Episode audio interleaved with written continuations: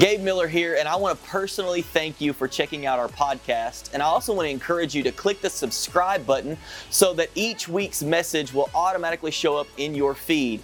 Another great way to stay connected with us is on our website at yourimpactchurch.com and on all of our social media outlets at Your Impact Church.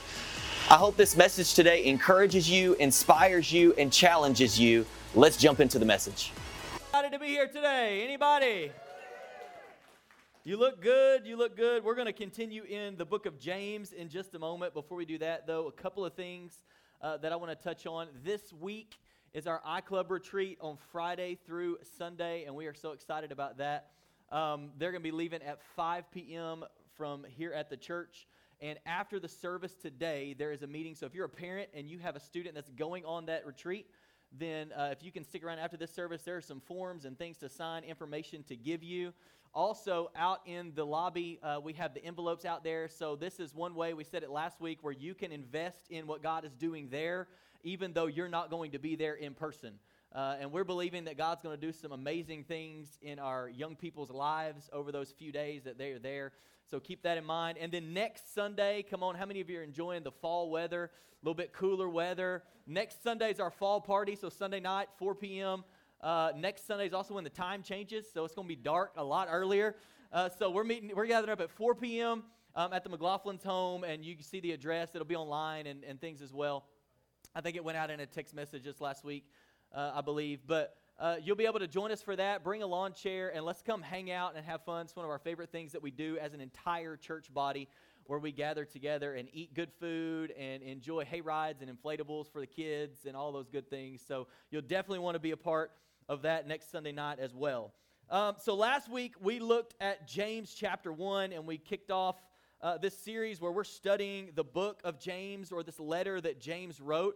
And hopefully, you have been reading one chapter of James a day. We in- encourage you to do that every time we go through a specific book of the Bible, that you would take one chapter each day and read it continually throughout the series and allow the Lord to speak to you, allow the Holy Spirit to, to point things out to you, and, and allow you to go deeper in His Word um, on your own personal time as you have time with the Lord.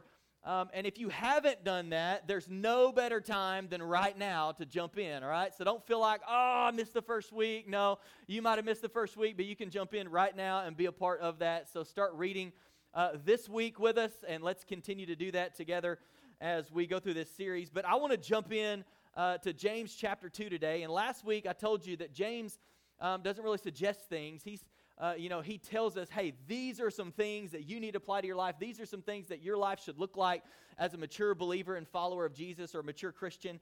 And so James chapter 2 starts off this way.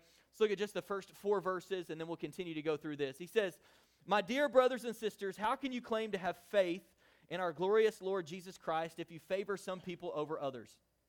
For example, suppose someone comes into your meeting dressed in fancy clothes and expensive jewelry, and another comes in who is poor and dressed in dirty clothes. If you give special attention and a good seat to the rich person, but you say to the poor one, You can stand over there or else sit on the floor, well, doesn't this discrimination show that your judgments are guided by evil motives? Now, if you, uh, if you know about the Bible, you know that there were not, uh, when it was written, this was not written in chapter and verse. This was written as one letter that was from beginning to end. And so it's interesting to me that we ended last week with a verse that would end chapter 1 in our Bibles where he talks about pure and true religion is that you would look after the orphans and, and widows in distress and that you would not allow the world to corrupt you.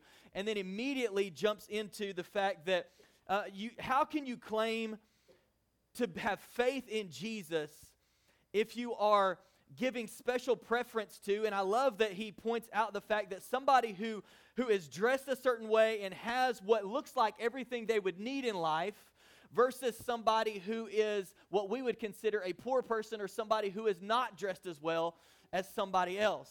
And so he jumps right into this and begins talking about favoritism and uh, discrimination. And it's important to point out that this is not talking about discrimination between right and wrong in God's word. How many of you know that God's word is true? It will always be, it always has been. This is not discrimination against, well, I don't want to do this, but I do want to do this. No, God's word is God's word.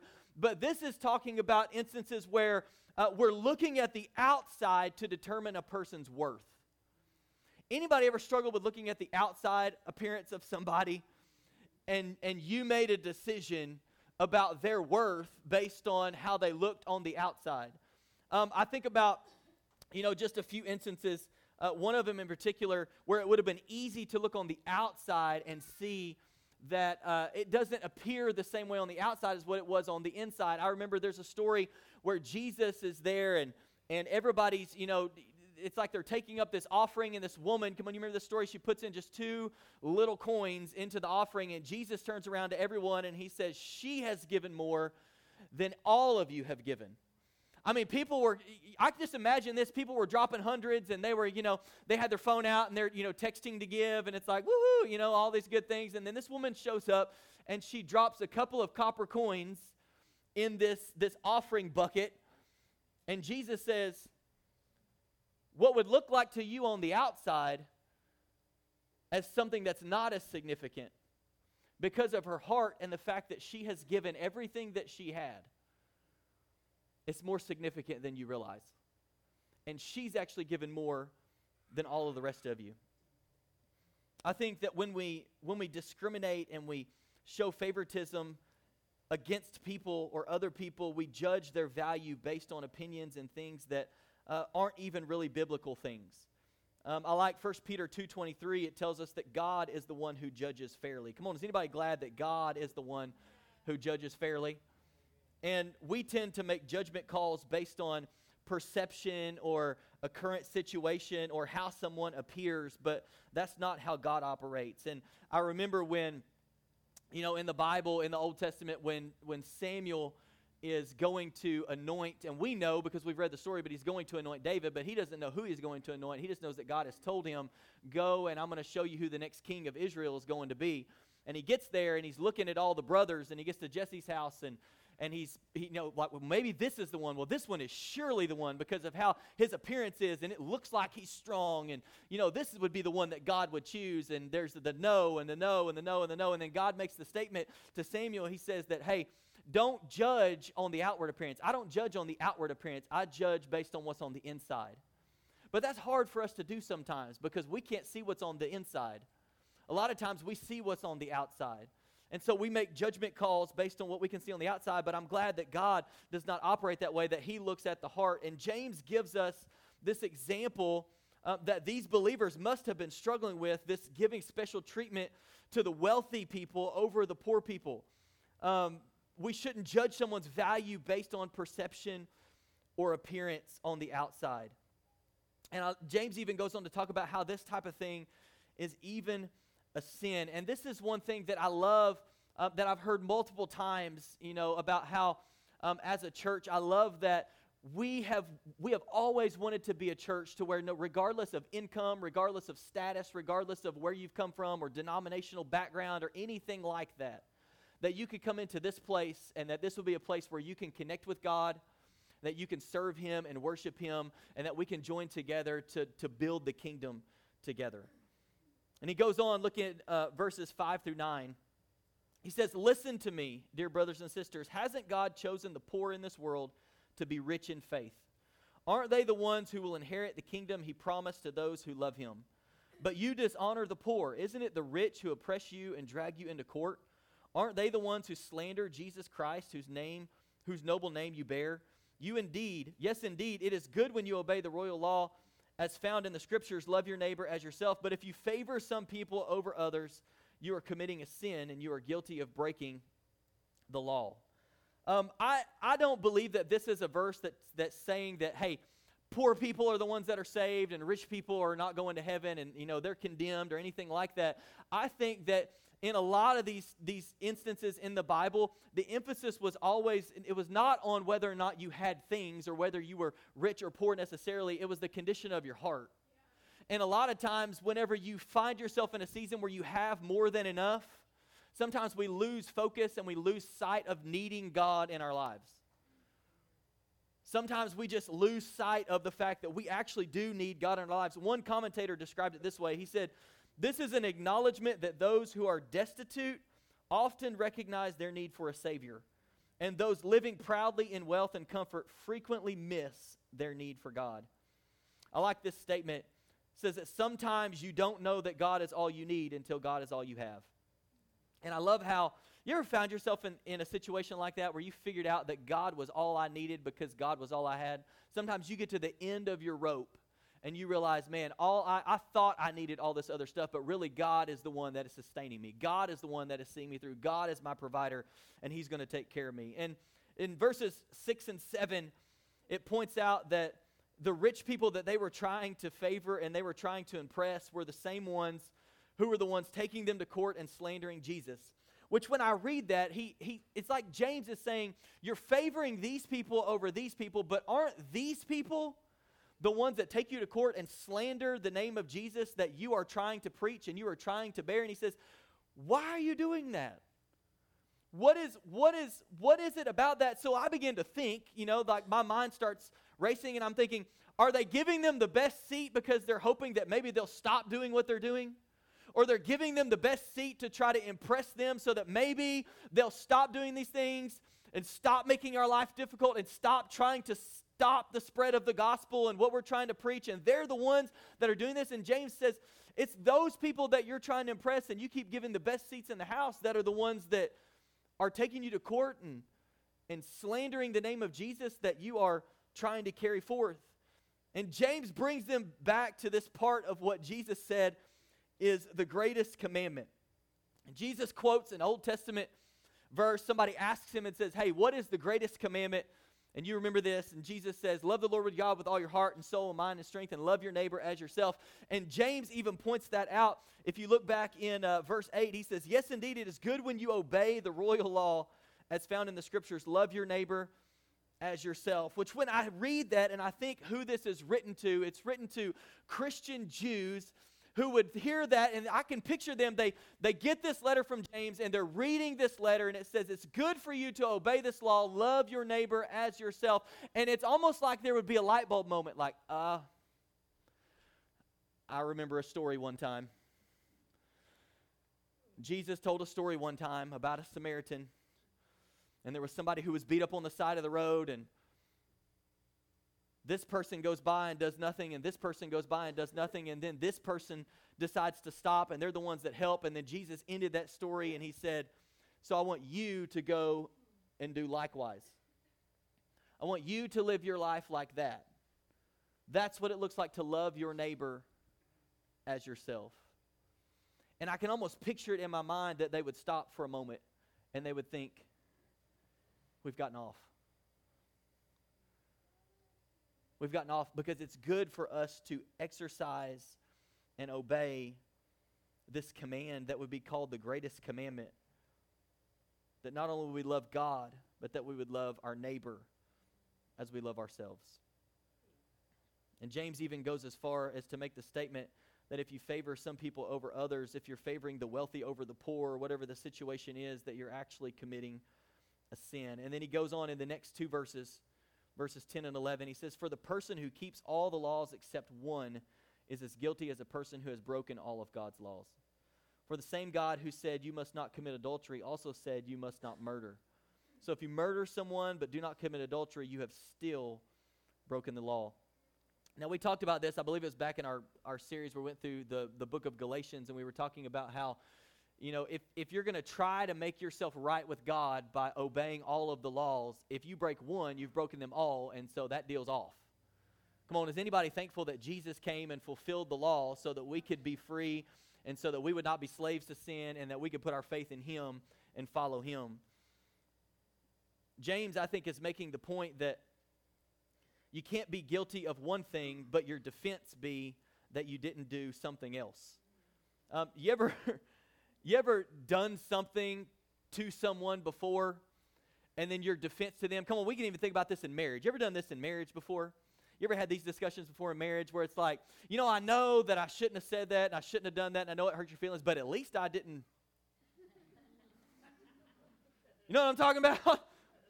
I I know that that bothered you and I know that I shouldn't have said that and I shouldn't have done that, but at least I didn't kick you in the shin, you know, like like your defense is that you didn't do another thing, but you did do this thing. And I love that I almost picture it that he's saying you can't be guilty of one thing and then your defense for that one thing be, well, at least I didn't do that. You know, well, I committed this sin, but at least I didn't commit that sin. Well, I, I did I operated in this way, but at least I didn't operate in that way. And it's almost this picture in my mind where you're trying to justify the thing that you did do by saying something that you didn't do. Come on, we see this with our kids all the time. Anybody else? Come on, all the parents in the room where, well, at least I didn't do this. And maybe this, this sin of favoritism and discrimination, maybe it's something we still struggle with because we don't acknowledge or we don't completely understand how hurtful it is and how bad it really is to operate in this way. That maybe we continue to struggle with it because we don't see the overall effects of it on a deeper level. Um, and James, it's interesting to me that James gives a picture of this when he immediately jumps into sins like adultery and murder. He says, if you operate in this way, it's a sin. And then he jumps into talking about adultery and murder, which in my mind, I'm thinking, and I was talking to somebody about this yesterday, I'm thinking, to me, there's like a huge emphasis on, hey, this isn't like you need to listen. You need to pay attention. You need to pay attention to what I'm writing to you and what I'm giving you. Um, one person said it this way if you're condemned as a murderer, it does no good telling the judge that you're innocent of adultery. If you're hanging from a chain, listen, if you're hanging from a chain off the edge of a cliff, it doesn't matter which of the links breaks because they're all connected the end result will be the same. If you practice discrimination against those made in the image of God, you're guilty no matter how many rules you follow. And I love that picture of hanging off the edge of a cliff and you're holding onto a chain. And when you're holding onto a chain, listen, in our in our minds we would say, "Well, I did this, but at least I didn't do this." And what he's making the point of is when you're hanging off the edge of a cliff with a chain, it doesn't matter if it's the last link that breaks, if it's one in the middle, or if it's the one that you've got in your hand. They're all connected. And when one breaks, you fall. And he's saying, like, you can't, you can't justify doing one thing by saying, well, at least I didn't do this thing. He goes on, look at verses 12 and 13. So, whatever you say or whatever you do, remember that you will be judged by the law that sets you free. There will be no mercy for those who have not shown mercy to others, but if you have been merciful, God will be merciful when he judges you. Um, what is James talking about when he talks about being judged by the law that sets us free? This is, this is what I think he's talking about. I think it's the freedom to obey God and do what pleases him. It's not the bondage of having to keep every single law to be made right with God. He's saying you're going to be judged by the fact that, hey, Jesus came and he set you free. He fulfilled the law, he set you free. You're no longer a slave to sin, but you're not just free from sin, you're free to something. You're not just freed from the sin of your past or the sin that held you bound. No, you're stepping out of that into something else. Like you are free to now obey God. You are free to follow Jesus faith. Like you are free to, to hear his voice and do what he calls you to do and do what his purpose is for your life. I think it's a freedom to obey God and do what pleases him. And after this you know, he talks about favoritism and discrimination and the sin that it is. I think that James makes the point. He says we should look for opportunities to show mercy. Instead of judging, we should be merciful. And there appears to be, as I, as I read the Bible, and I'm not telling you today that I have wrapped my mind around every bit of this, but as I read through the Gospels and as I read through some of the things that Jesus taught, and I read this statement in James, it appears to me that there is a correlation between the way that we treat people and what we can expect in return. Like, there are so many scriptures about, hey, I think there's an important concept that Jesus was getting at when he said, here's the greatest thing you can do is to love God and to love your neighbor as yourself. And I read through I read through verses like this. This is in Luke chapter 6 where Jesus says, "Do not judge others and you will not be judged. Do not condemn others and it will all come uh, do not condemn others, or it will all come back against you. Forgive others, and you will be forgiven. Give, and you will receive. Your gift will be returned to you in full, pressed down, shaken together to make room for more, running over and poured into your lap. The amount you give will determine the amount that you get back. Matthew 6, 14 and 15. If you forgive those who sin against you, your heavenly Father will forgive you. But if you refuse to forgive others, your, your Father will not forgive your sins. Matthew 7 1 and 2. Do not judge others, and you will not be judged, for you will be treated as you treat others. The standard you use in judging is the standard by which you will be judged. And then we just read, James 2:13, There will be no mercy for those who have not shown mercy to others, but if you have been merciful, God will be merciful when he judges you. And, and I, as I read verse 13, I thought to myself, this is the thought that came to my mind. What if we left the judging to God and we stepped in to offer mercy to people and pointed people to Jesus and offered his grace and forgiveness? What if we left the judging to the one who the Bible tells us is the only one who judges fairly and justly? The only one who can truly see into the depths of our heart and knows our motives and we began to offer people hope and mercy and forgiveness and all of these things that I believe look like loving your neighbor as you love yourself. And I pray that every person that walks into our church would experience this as a place of mercy and a place of hope and a place where they can meet with God and they can know Him intimately. He goes on, verses 14 through 17. He says, What good is it, dear brothers and sisters, if you say you have faith but don't show it by your actions?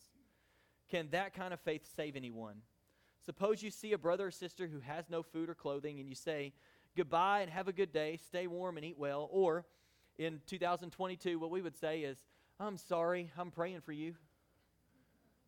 I'll be praying for you. But you don't give that person any food or clothing. What good does that do? So you see, faith by itself isn't enough. Unless it produces good deeds, it is dead and useless. And I love James's question because his question is this What good is it if your faith doesn't produce actions? What good is it if you say you have faith, but it doesn't lead you to do anything? And he gives us a picture, I think, of what faith without actions looks like when he says that you pray for, you tell someone who doesn't have what they need to stay warm and to eat well, and that God will help them, but you don't do anything to help them. Um, one study of this verse calls this kind of wish or this kind of prayer, it says that it's a cop out and it's a refusal to help the person in need. Now, I want to pause here for just a moment because I know what many of you might be thinking. Well, I can't help everybody. Anybody ever had that thought?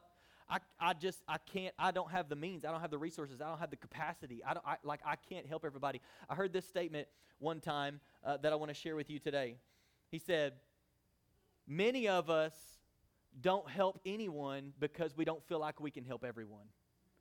But he said, What if we had the mentality that I'm going to do for one what I wish I could do for everyone? What if we were a church of a lot of people that every person said, I'm going to do for one what I wish I could do for everyone? and I may not have the capacity. And God may give you, as you begin to do for one, as you wish you could do for everyone, God may give you more resource and more capacity to be a blessing to other people and help other people. But what if instead of, I can't help everyone, so I really can't help anyone, what if we took the stance that we might not be able to help everyone, but we are going to help whoever God leads us to help? And when people come across our path, I'm going to do for one what I wish I could do for everybody. And we may not have the capacity or the funds or the resources to do everything for everybody. But man, I think we could meet a lot of needs in our community if every person sitting in this room and watching online right now would take the stance that I may not be able to do it for everybody, but I'm going to do for one person what I wish I could do for everybody. I think this is what he's getting at. He's, he's making the point that you are the vehicle that God wants to use to help people. And the faith that you claim to have should cause you to act. Jesus would say it this way. We know this. He would call you a light. And he would say, What, what good is it if you put the light under a basket or under a bowl? No, a light is meant to shine so that everybody can see. And what does Jesus say? He says, So, in the same way, let your light shine before other people so that they can see your good deeds and glorify your Father in heaven. That you would live your life in such a way that people would look at your life and that they would glorify, that you would point people to Jesus by the way that you live your life, by the way that you treat people, by the way that you help people, by the way that you put your faith into action. You're a light. We could say it this way if you say you trust God, it should affect your feet. If you say you trust God, it should affect your feet. I like this statement your faith has to get married to your works. Some of us need to have a ceremony today after church where your faith gets married to your works. And it's no longer just declaring that I have faith in God, but no, my faith is leading me to do something. My faith is leading me to help people. My faith is leading me to be to be a light in my community and in my family and in the people's lives around me. James goes on verses 18 through 20. He says, "Now someone may argue, some people have faith, others have good deeds. But I say, how can you show me your faith if you don't have good deeds? I will show you my faith by my good deeds. You say you have faith, for you believe that there is one God. Good for you. Even the demons believe this, and they tremble in terror. How foolish. Can't you see that faith without good deeds is useless?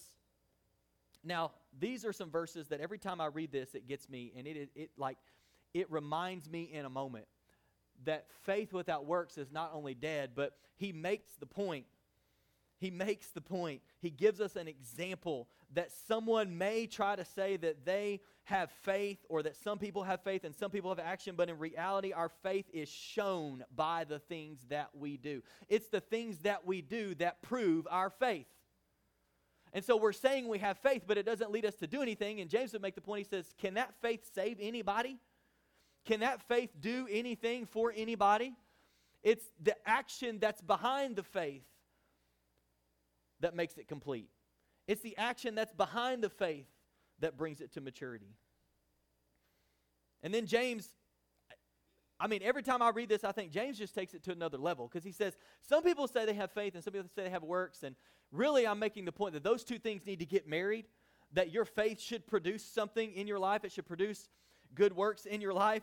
But it's almost like James says, Let me prove to you that faith and works go together and that faith without works is useless. He says, You believe in God, you say you have faith in God. He says, I love this translation. He says, Good for you.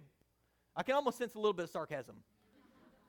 good for you. And then he gives us the reason why. He says, Do you know that even the demons believe there's a God and know there's a God? But they don't do anything with that that doesn't, like, that kind of belief is useless. Come on, anybody ever been compared to a demon before? this first time? you read through James, like, whew, I don't know. I mean, he says, like, if, if, if it's not leading you to do anything, it's useless. And he says, even the demons, they, they believe. They know, they know God's real. And if you don't have actions behind your faith, backing your faith up, your faith leading you to do something, then really your faith is useless. Useless. We've we've read this and quoted this many times, but I want to tie it in because this is one of my favorite verses, Ephesians 2:10, because it reminds us for we are God's masterpiece. He has created us anew in Christ Jesus. Why? So we can do the good things he planned for us long ago. In other words, I'm going to set you apart, I'm going to save you, I'm going to redeem you not just so I can free you from something, but because I have something for you to do.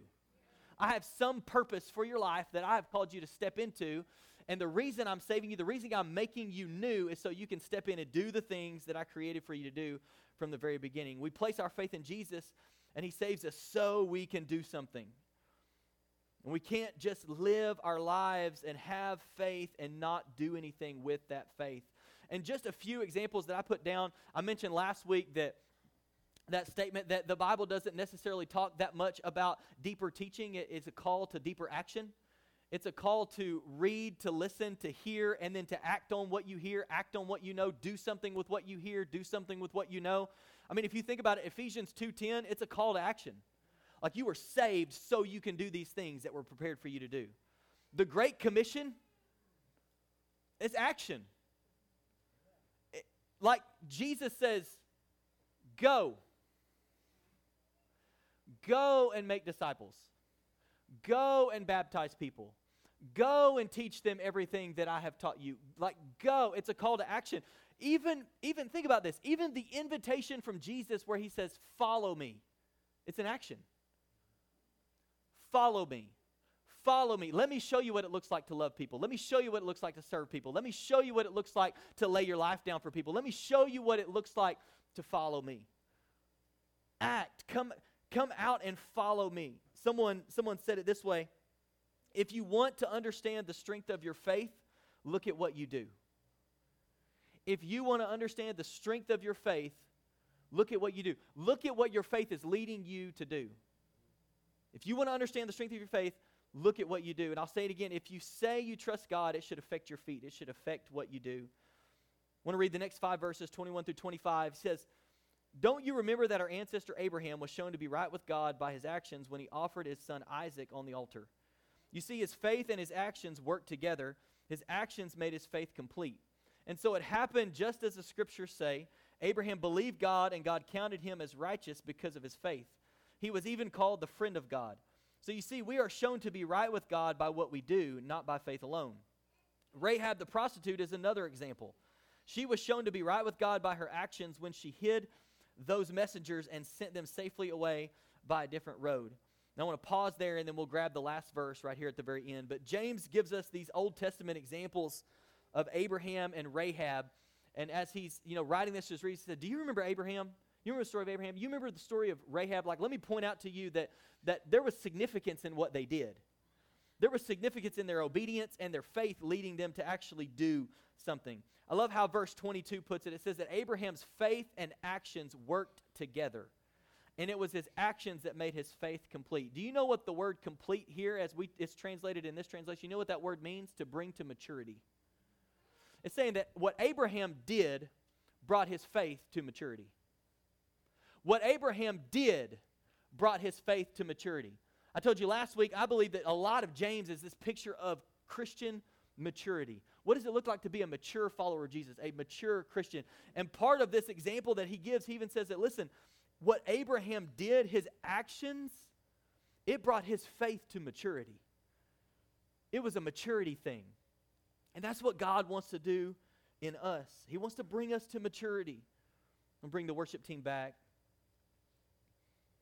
I think that Christian maturity looks like faith that leads to action, faith that leads to doing something with it. And then chapter 2 ends this way. Here's the last verse, verse 26. James says, Just as the body is dead without breath, so also faith is dead without good works. Just as the body is dead without breath, so also faith is dead without good works. I want to end with this statement I read this last week while I was studying for this and reading several things, and it says this Many of us have spiritual life, yet we're spiritually sick. We attend church to hear what the great physician has to say and leave feeling good about his prescription. We remain spiritually unhealthy, though, because we don't swallow the medicine.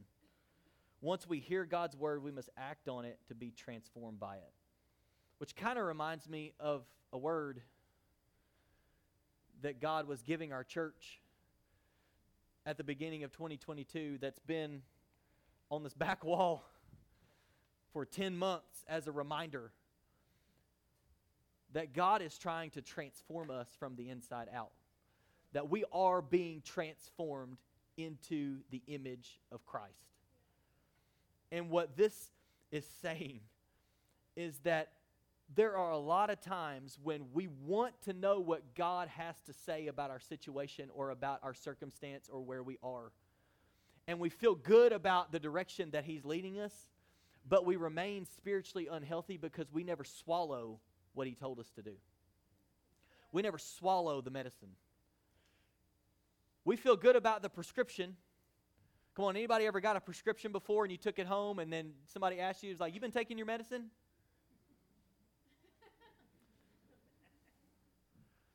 Come on, I feel like I, I feel like somebody who just came today to ask you, have you been taking your medicine? I mean, are you just reading God's word to read it, or are you reading it so that you can apply it to your life and actually become more like Jesus? You've been, you've been taking your medicine? I know this is, how, this is how it goes in our house. I'll go through an entire day and I'll wake up and have a bad headache. Anybody ever just wake up and you have a bad headache? Wake up and have a bad headache and I'll go through the whole day and, and I'll get home that night and I'll, I'll tell Amanda, I'll say, God, I've just been struggling with this headache all day long. I cannot shake this headache. I mean, I just felt like I couldn't even focus on anything or whatever. And this is what she'll ask me. Come on, you know where I'm going with this. Did you take anything? And my answer is always, no. Never even crossed my mind. It's either usually that or I'm bad about not drinking enough water, which can obviously cause, you know, like physical issues and, and uh, headaches and things like that. So it's usually like, have you drank any water today? you know, have you taken any Advil today? Because that's what it's there for. so it can help you. And for a lot of us, we, we read God's word, we listen to God's word, we show up to church, and just like this statement said, and we want to know what God has to say about our situation. We want to know what He would prescribe for our situation. And then we get the medicine and we take it home and we put it in the cabinet and we never take it. We never do anything with it. And James is making the point that that kind of that kind of thing doesn't do anything. That kind of thing, as we talked about last week, is like looking at yourself in the mirror, walking away, and forgetting what you even look like. We've got to be people who do what God's word says. And just like Abraham, the doing and the action behind our faith is what brings our faith to maturity. Amen. Just saying we have faith does not bring our faith to maturity. It's experience, it's acting on what we say we believe. It's the action behind it that brings it to maturity. Will you stand to your feet? I want to pray for you. We're going to sing this this last song together and have an opportunity to receive prayer if you need prayer for anything. But I just want to ask you right where you are. Will you bow your heads and just close your eyes? And I just want you to just you and the Lord right where you are, right where you're standing. Just ask the Lord. Come on, just ask him. Say, what are you speaking to me right now? Many of us in this room may not even need to ask that question because we know as we're reading through the book of James, we're reading through this letter, we know some areas that we're struggling in, or maybe where we need to, you know, put action behind our faith, allow our faith to lead us to do something, or maybe where we've gotten distracted and the Lord's calling you back today. But right where you are, I just want you to ask, ask the Lord, what do you what are you saying to me right now? And I want to pray for you, and our prayer team can go ahead and come down to the front. I want to pray for you, and then we're going to have an opportunity for you to receive prayer if you need prayer for anything in your life. So, Lord, today, God, we thank you for your word. Your word that has been preserved. It was inspired by you. It may have been written by people, but it was inspired by you. And Lord, we tell you today, thank you.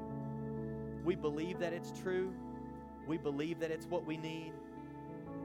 We believe that it is the ultimate truth, that we need to, to apply it to our lives. And so, Lord, I pray even in this one chapter that we have studied today and we have talked about today, even though we can't necessarily get to everything that we may want to talk about, Lord, where we've just hit on things, I just pray that you would allow it to sink into our hearts and it would not just be something that just sits there, but that it would lead us to put feet to what we say we believe to put action behind what we say we believe. God, we want to be people that love you love our neighbor as we love ourselves. So, would you help us to do that? Would you lead us to do that? And, Holy Spirit, I pray if there's any person here today who needs prayer for anything in their life, I pray that you would draw them for prayer today in Jesus' name.